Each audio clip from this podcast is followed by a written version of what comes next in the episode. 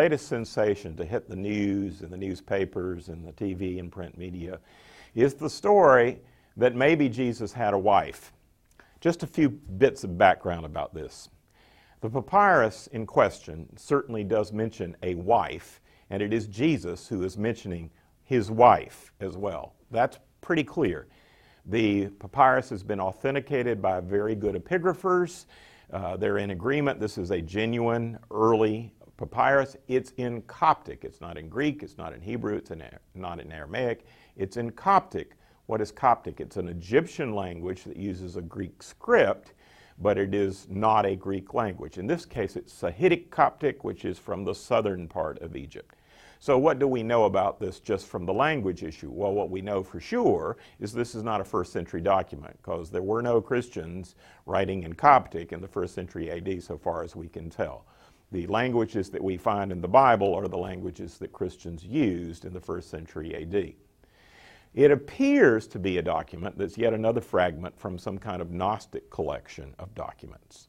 And as such, it probably comes from no earlier than the 3rd century AD, maybe even the early 4th century AD.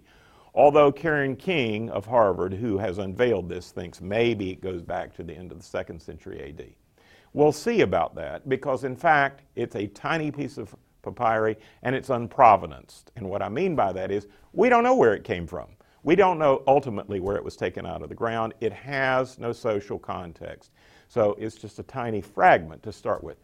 But the more important thing to say about this is yes, it mentions a wife of Jesus. It also mentions the mother of Jesus as well.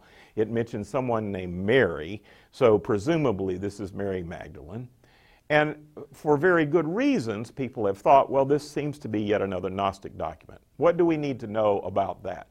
Well, the Gnostics were not interested in the historical Jesus. They were interested in the post crucifixion risen Jesus and the teachings that he gave, according to them, post mortem, after the resurrection, as the exalted Jesus, whether he was on earth or giving further teachings from heaven. So they're not really interested in whether the historical Jesus was actually married or not. They're interested in the relationship Jesus developed with his disciples after Easter and his teachings that they believe that he may have given after Easter. That's point number one. Karen King from Harvard is very careful to say, and I would entirely agree, this probably tells us nothing about the Jew known as Jesus from Nazareth. It tells us nothing about the historical Jesus.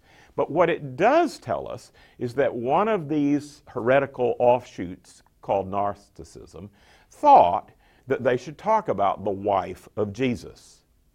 But does that mean that they thought Jesus was actually married and they were simply historically wrong? Well, the problem is that in Gnostic literature, the Gnostics portray themselves as ascetics. What do I mean by that? I mean they were portrayed as people who saw holiness as associated with abstaining from sex abstaining from sec- having sexual relationships. They were part of a larger ascetical movement that we also see in Christian monasteries in the third and fourth and fifth century and nunneries as well. Their theology was ascetical. So, does wife actually mean wife? Well, there's this whole other tradition that, in fact, there were monks who were, went around with what were called sister wives. Well, who are these people? These are disciples of these monks who travel with the monk and they cook and they clean and they take care of the monk and they do the usual things that a marital partner would do, except it's a chaste relationship. And it's even called sister wife in the literature of early monasticism. So the word wife may not mean what we would normally mean by wife in this Gnostic literature. It may simply mean a sister who travels with me as a wife and performs some of the wifely duties a wife would perform, but not with sexual intimacy. In other words, it would be a platonic or chaste relationship. We don't know because we don't have any context. It is a throwaway line. Jesus says, My wife, dot, dot, dot and we don't know anymore. But he also says apparently about the same thing my disciple. This person is my disciple. You may think, well, this is deja vu. Sounds like the Da Vinci Code. The truth of the matter is that, of course, the Da Vinci Code goes further than Karen King is prepared to go on this particular document. Uh, the Da Vinci Code really goes the whole nine yards and says Jesus and Mary Magdalene were married and they had children and et cetera, as you may well know.